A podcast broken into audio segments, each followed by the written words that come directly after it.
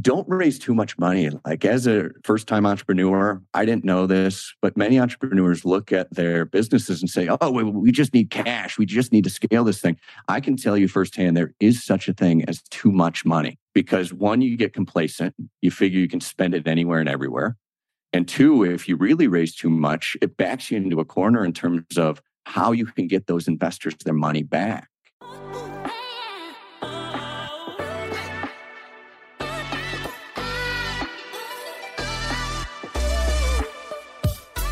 Well, I'm excited. Welcome to the show today. Sterling Hawkins. How we doing, my brother? Thanks for having me. Good to see you. Appreciate you having me on.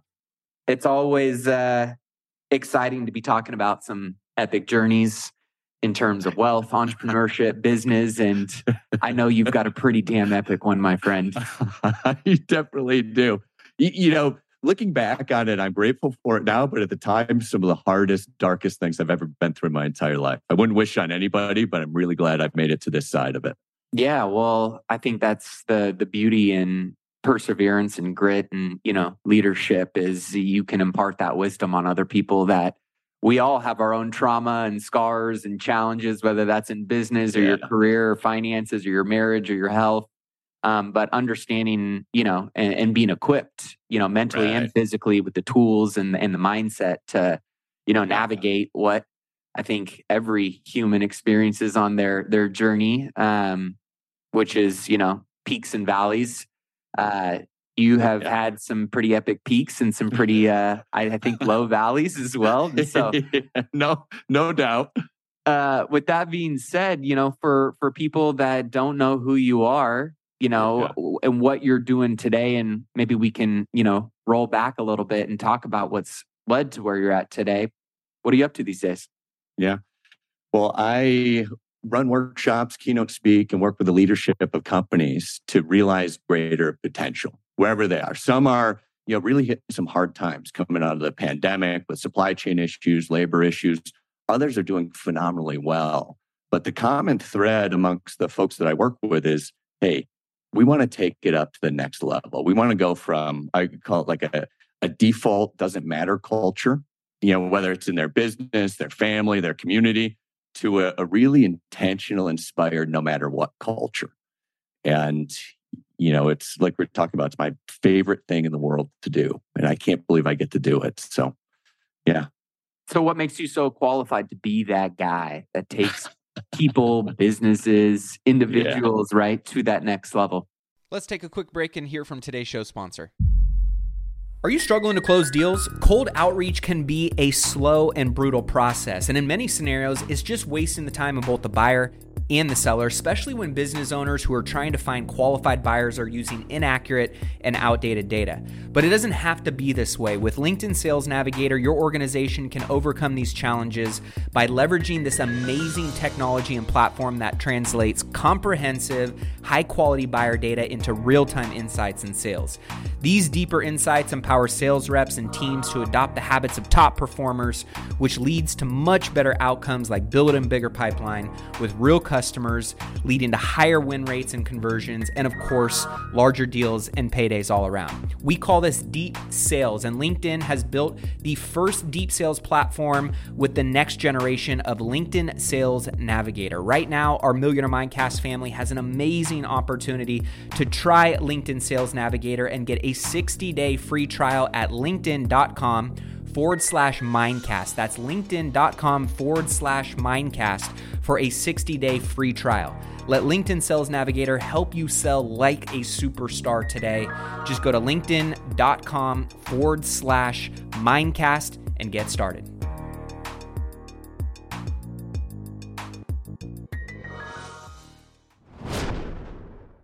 Yeah, well, I think it's because, like we're talking about, I learned a lot of these things the hard way.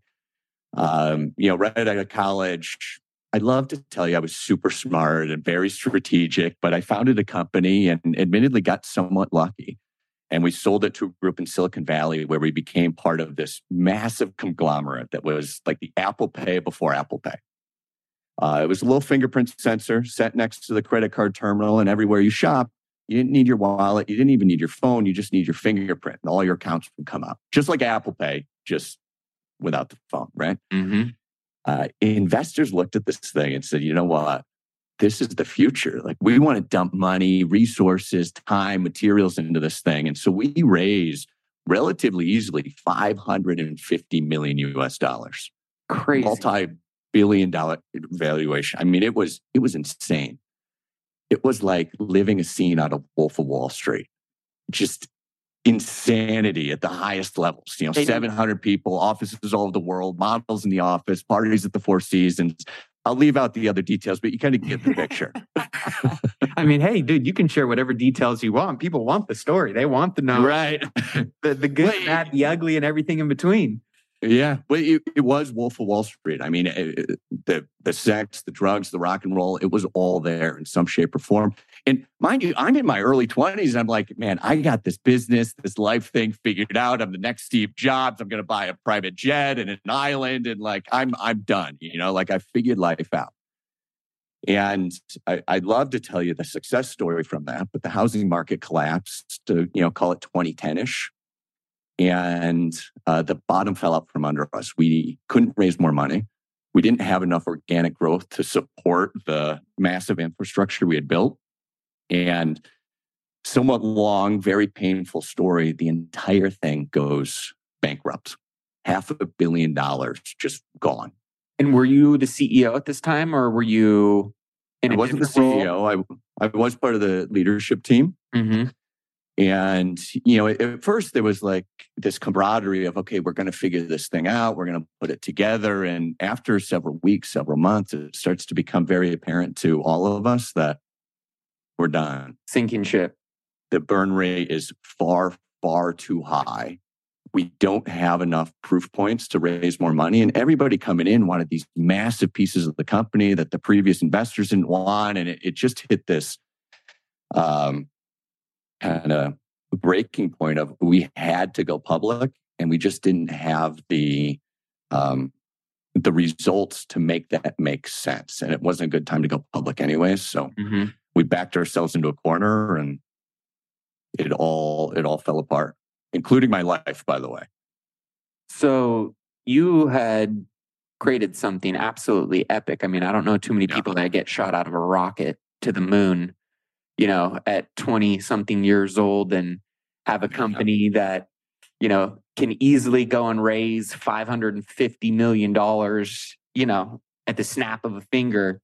Yeah. And that insane journey to it all coming crashing down. And I want to talk a little yeah. bit about uh, curious about your mindset and how you navigated what seemed to be some pretty dark times, but Talk yeah. about talk about some of the mistakes you made early on when you were riding up that you would have done differently. Yeah. Well, it, I think it, it went to my head, admittedly. You know, at the time, I was highly unqualified for what I was doing, how I was working with this company. And, you know, because I had all this success, I thought, like, oh, I know what I'm doing.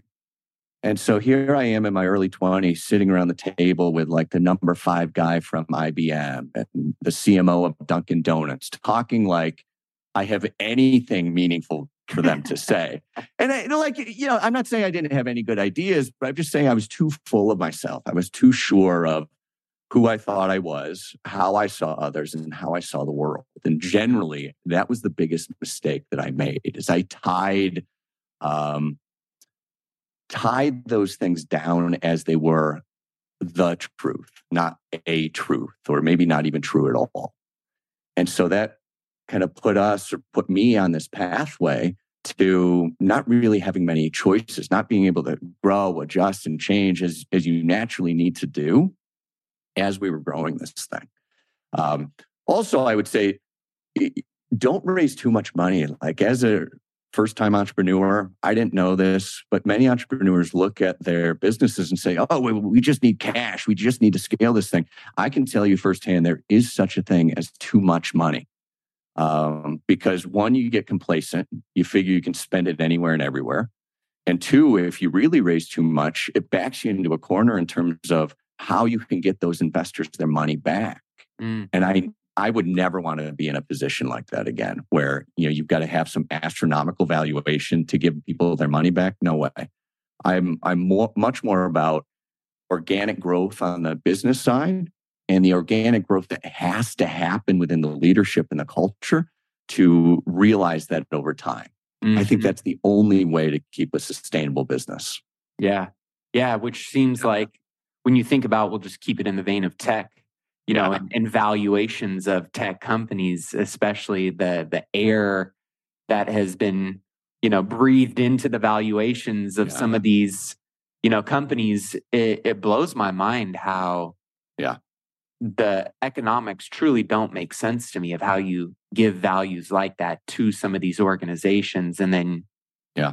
hence you know a couple years later as you know market shifts valuation or air gets sucked out and you look at the real economics and mechanics of these companies and these deals it's just not sustainable. Yeah you can never hide from the truth. You can you know blow a bubble around it you can create a facade but yep. there is a truth to your finances personally and professionally. And there's a truth to you and your business, by the way. And that truth will always find you. And that's one of the reasons hunting discomfort, the title of my book, is so important to me. Because if you're not out there hunting for that truth, hunting discomfort, it's hunting you. Mm. And if you wait till it finds you, man, you are not going to be prepared. So as you were starting to realize that, you know, the company was coming to an end and and yeah. winding down. How did that all play out, and what did you do? Yeah, well, I did the opposite of what I just suggested. By the way, uh, unknowingly, I uh, wanted to keep up this facade of my persona, like who I thought I was. And who, and who was that at the time?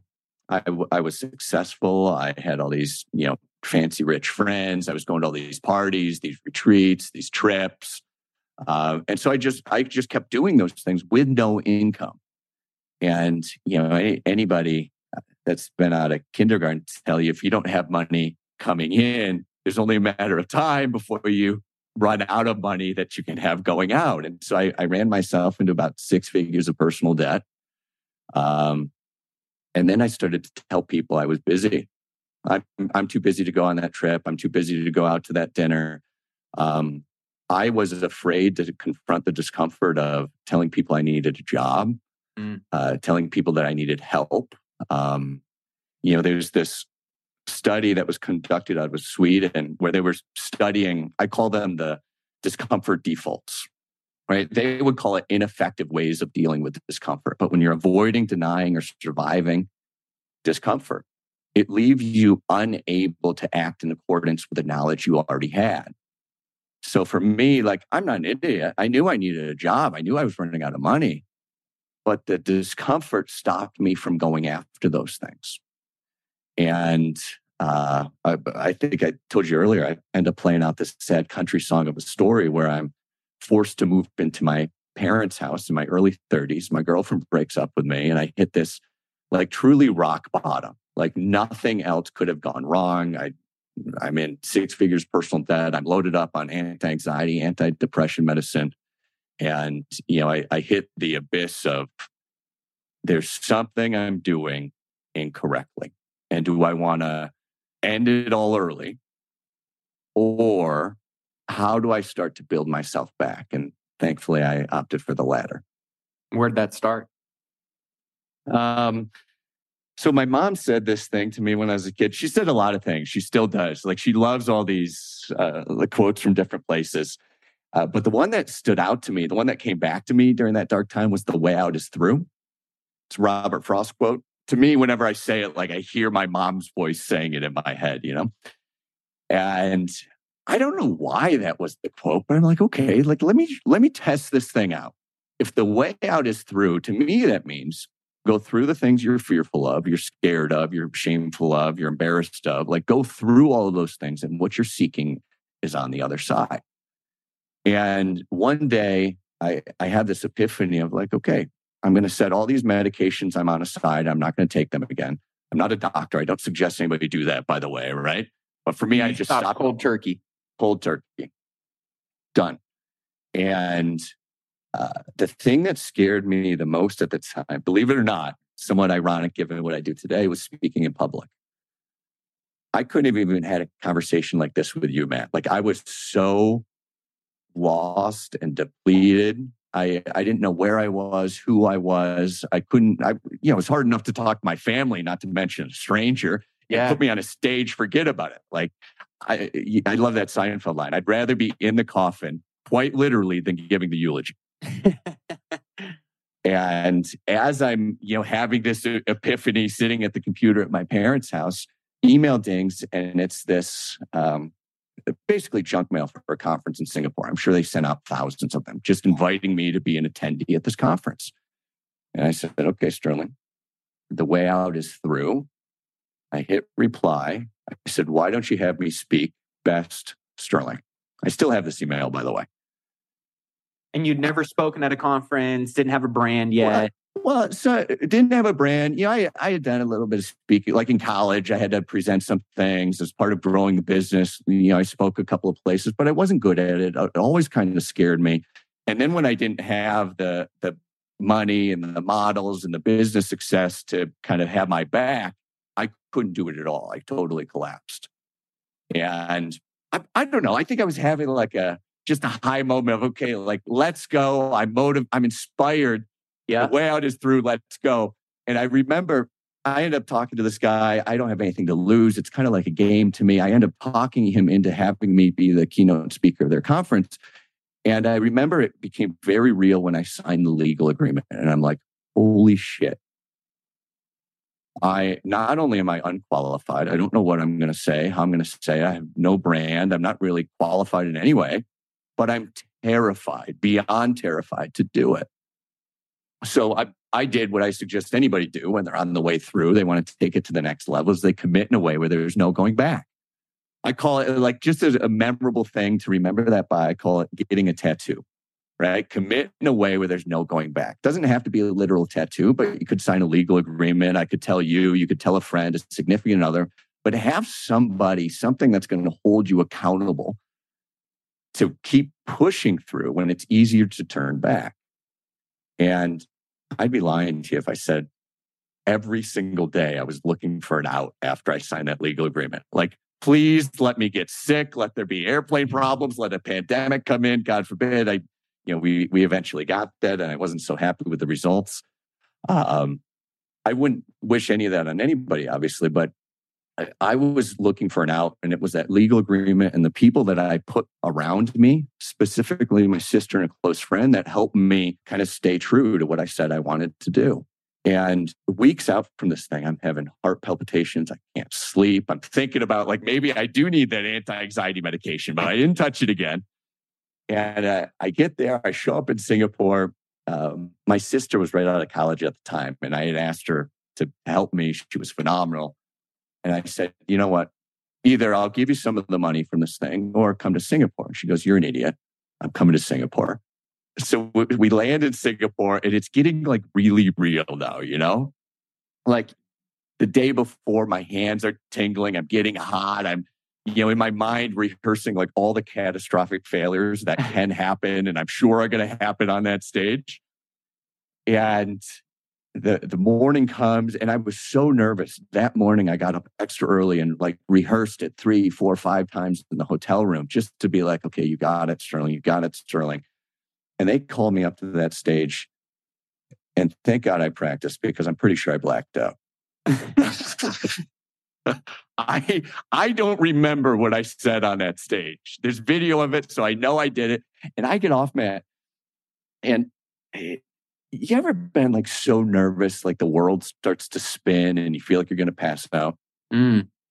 That's what that was like for me. And so I get off the stage. I'm trying to like collect my stuff. I'm 100% sure I bombed. So I'm walking off the stage, covering my eyes, hoping to get out of there because I don't want them to ask for the money back because I'm sure, I'm sure it was not good and I can't afford to pay it back. And the conference director's making a beeline towards me, of course. And I'm like, oh no, here, here it comes. Like eh, another, here's another bad thing to happen to me. And he looks me in the eye, I'll never forget it. He says, Sterling, that's the best talk I've seen in my 17 years of doing this. Just insanity. Are you interested in boosting your income by an extra $50,000 this year? If so, you're going to love what I've got in store for you. I am beyond excited to officially announce an incredible opportunity to join me in my exclusive mastermind, which will include myself and 25 other hand selected investors who are actively pursuing commercial real estate in 2024 and want to be held accountable to making sure they buy their first or their next commercial real estate investment property that will net them a minimum of $50,000 a year.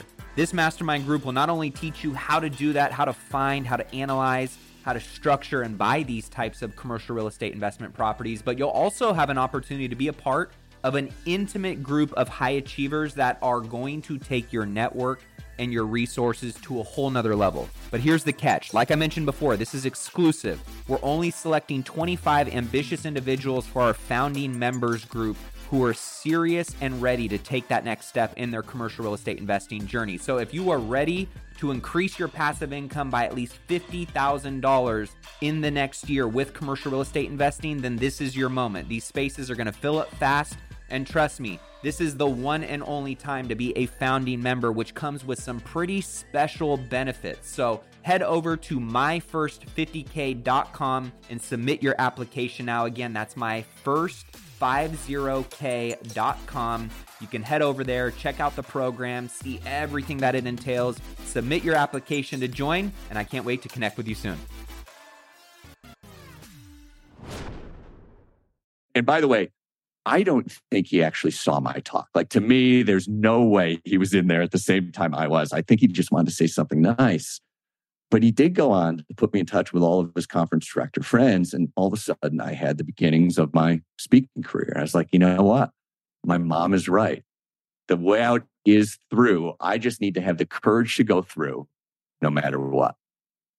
And so that led to what has played out over the last, what, decade? Yeah, something like that.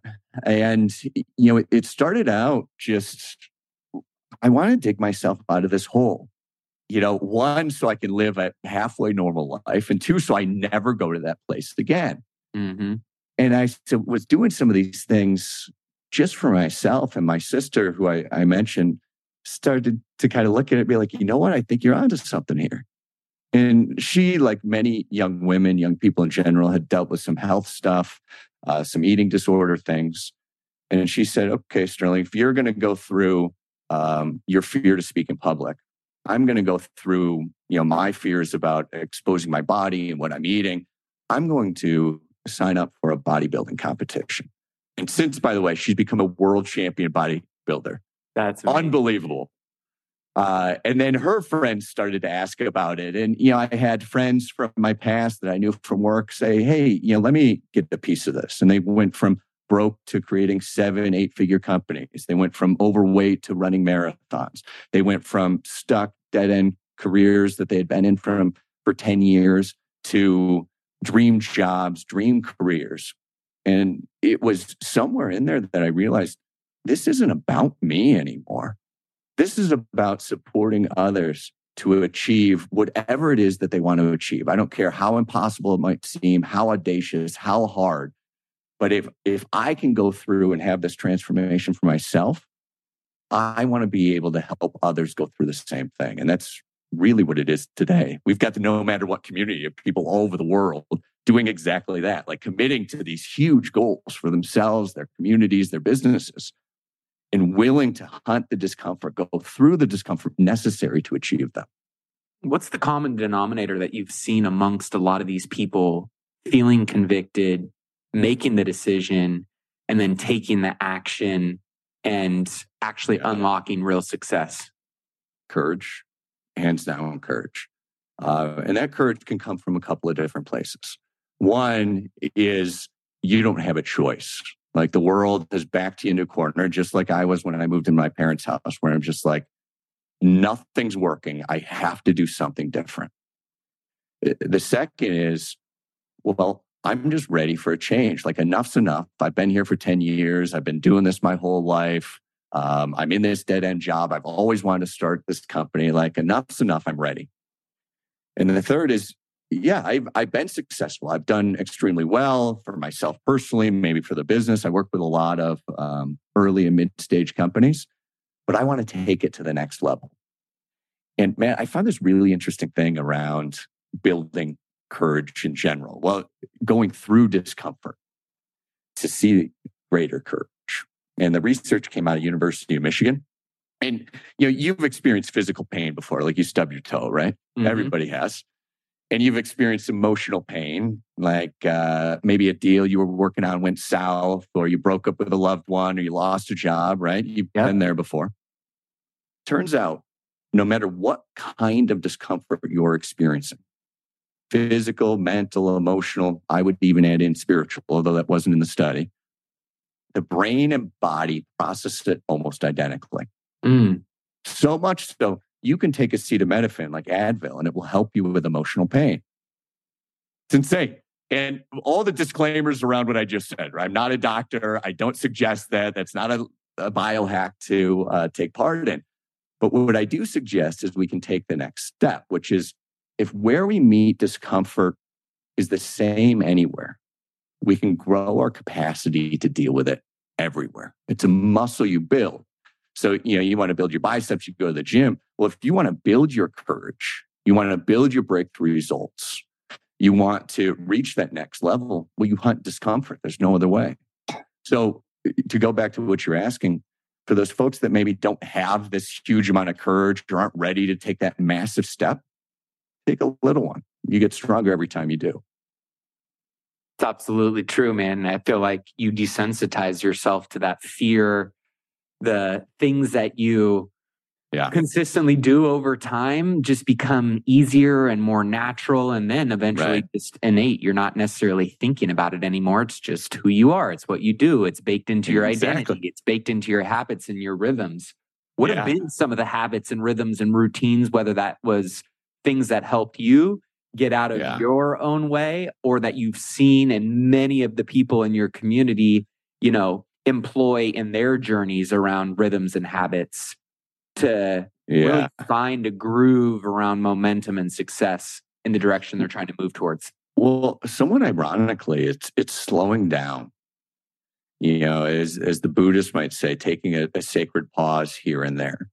Because life moves so fast. There's so many things happening. You know, the phone's dinging, the email's going, you got the TV on, somebody's knocking at the door. Like there's all these things happening. And as you remain engaged in those things all the time, consciously and unconsciously, you're going to pretty much end up in the same place that you have already been. You know, a little better, a little worse. It's going to be purely incremental.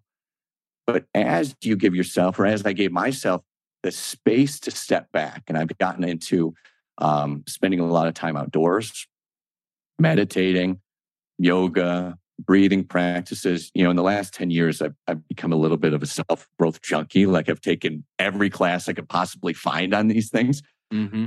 But the common denominator for many that are successful with what they're trying to do is that they slow down and they step back and they purposefully look at what are the beliefs I have about myself the beliefs I have about others and the beliefs I have about the world that have maybe worked to get me here, but are no longer serving me.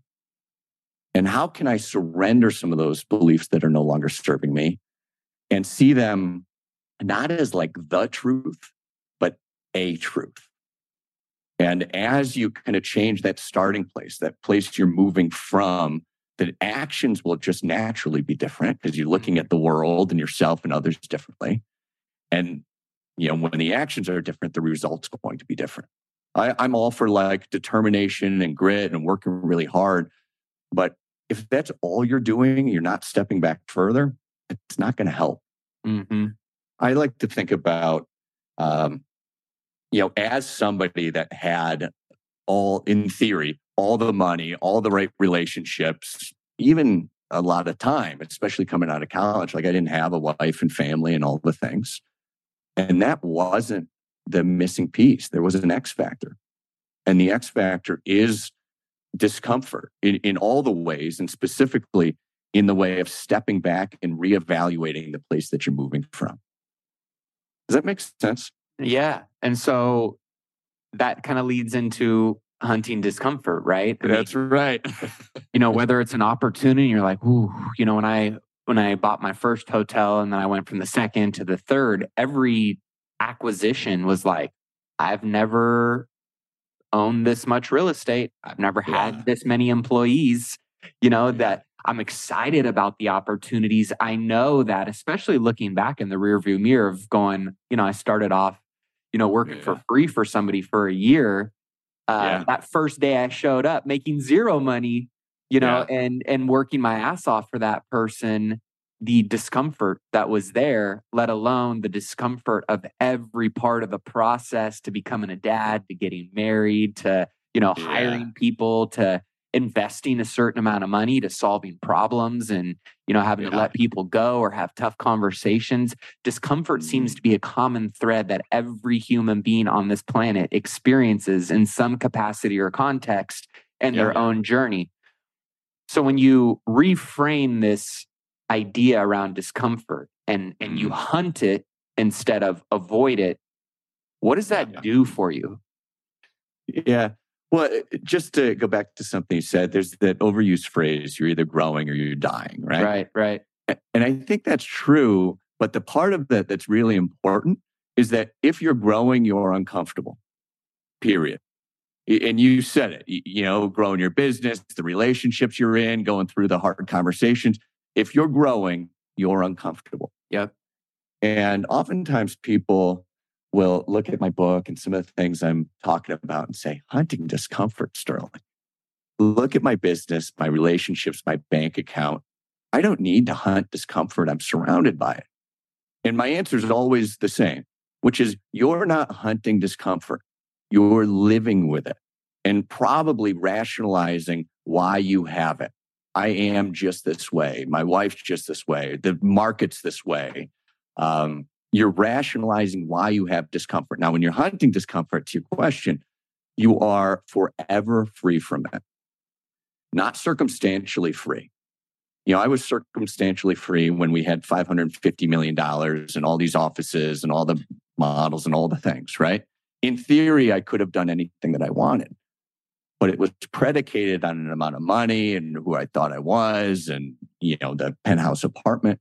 When you hunt discomfort, it's not circumstantial freedom, it's true freedom, freedom that can never be taken away from you by anything and anybody.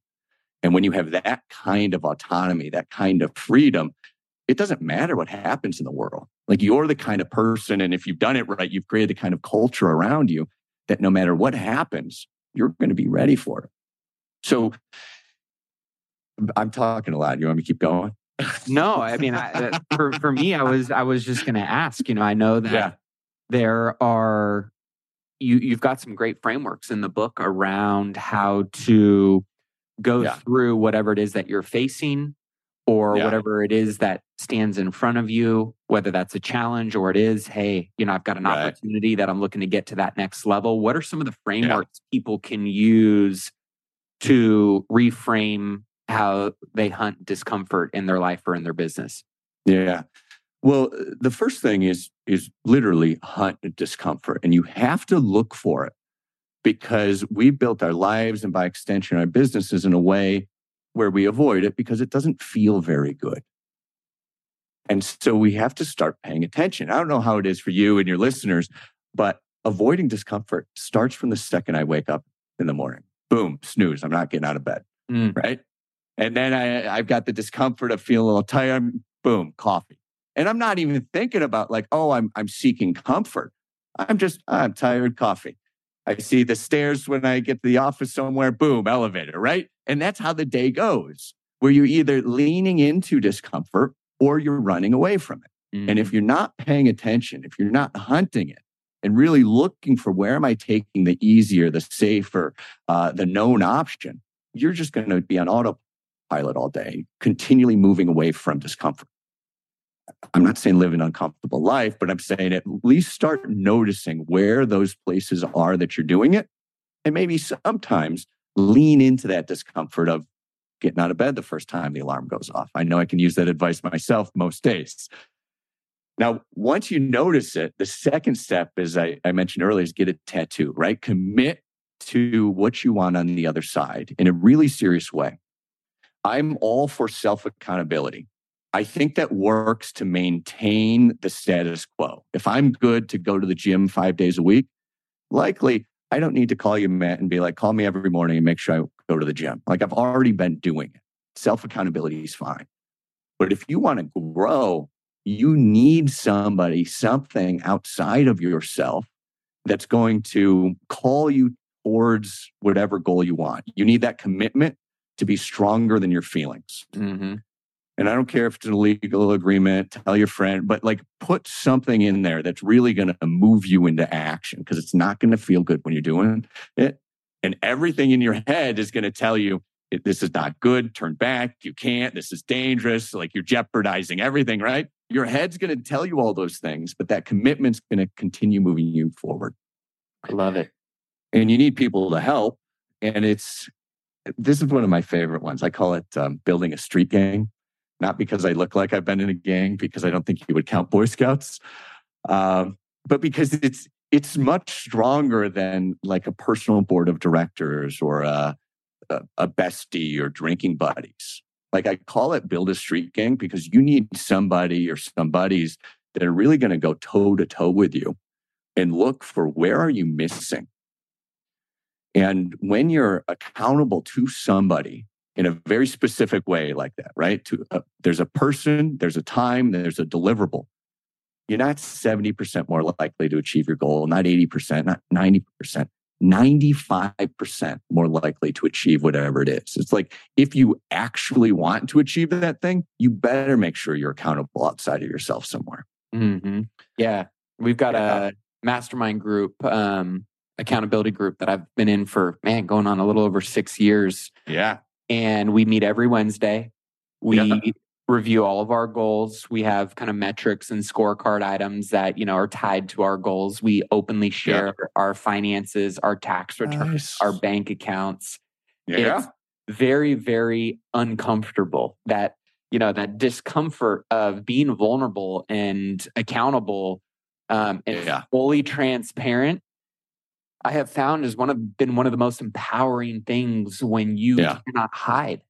Yeah and how yeah. many people hide from their finances, hide from their spouse, hide yeah. from their friends, hide from their business, hide from themselves.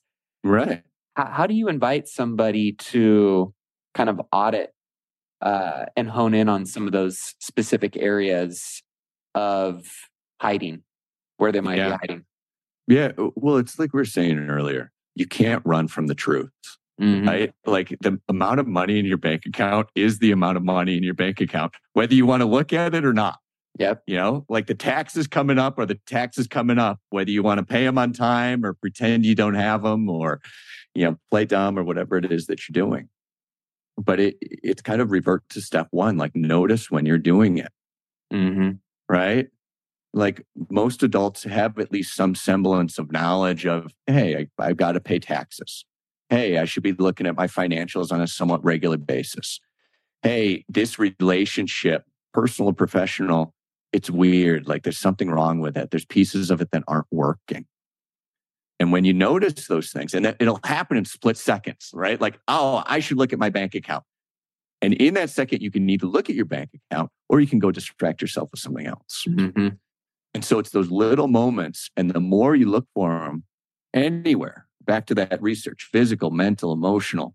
The more you're looking for that discomfort, big discomforts and small discomforts, the better you'll get at seeking those things out and really finding a foothold on the truth, which you know you can't be pushed from. If you're standing on the truth, the truth is the truth. You can't move.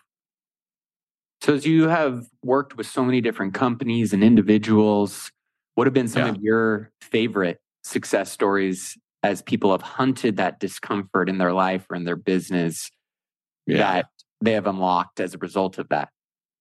So one of my favorite stories is somewhat recent, actually. Um, there's this guy, he's been a, a longtime friend, member of the No Matter What community for years and was doing pretty well for himself. Uh, uh but he was working for a, a, big company in New York City. I think it was in the um, fashion space, if memory serves Doesn't matter. He, lost this job. And it's at a time when, you know, New York City apartment rent is through the roof. He had just gotten married. So he's in this new relationship and he loses his job at the beginning of the pandemic. Now, uncomfortable. And he could have shied away from it, right? He, he could have just been paying the bills and not told all his friends that he needed a job or not figured out where he wanted to go next. But what he had done is this is my favorite thing is he went out one day and he went into a tattoo parlor and he had the name of his business he wanted to start tattooed on his right bicep. It, and it's big too. It's like his whole bicep. Now, I don't know how he explained that to his wife when he got home, but that was his commitment. And so he would, you know, we got a real tattoo, a real tattoo, right? And so when he thought about getting a job or doing something else, he he looked to his commitment. When things got really hard and the conversations with his wife were difficult, he looked to his commitment. You know, when when the road was just getting too long and too hard and you know the sleepless nights and all the things he said what is this really about for me i'm really committed to starting this business and he just texted me a couple of months ago he goes sterling we've now created an eight figure marketing business from nothing this guy's doing phenomenally well and if you ask him he'll tell you it's because he he went after the discomfort the things that were in the way and it was his commitment that moved him forward. Work for him, work for anybody.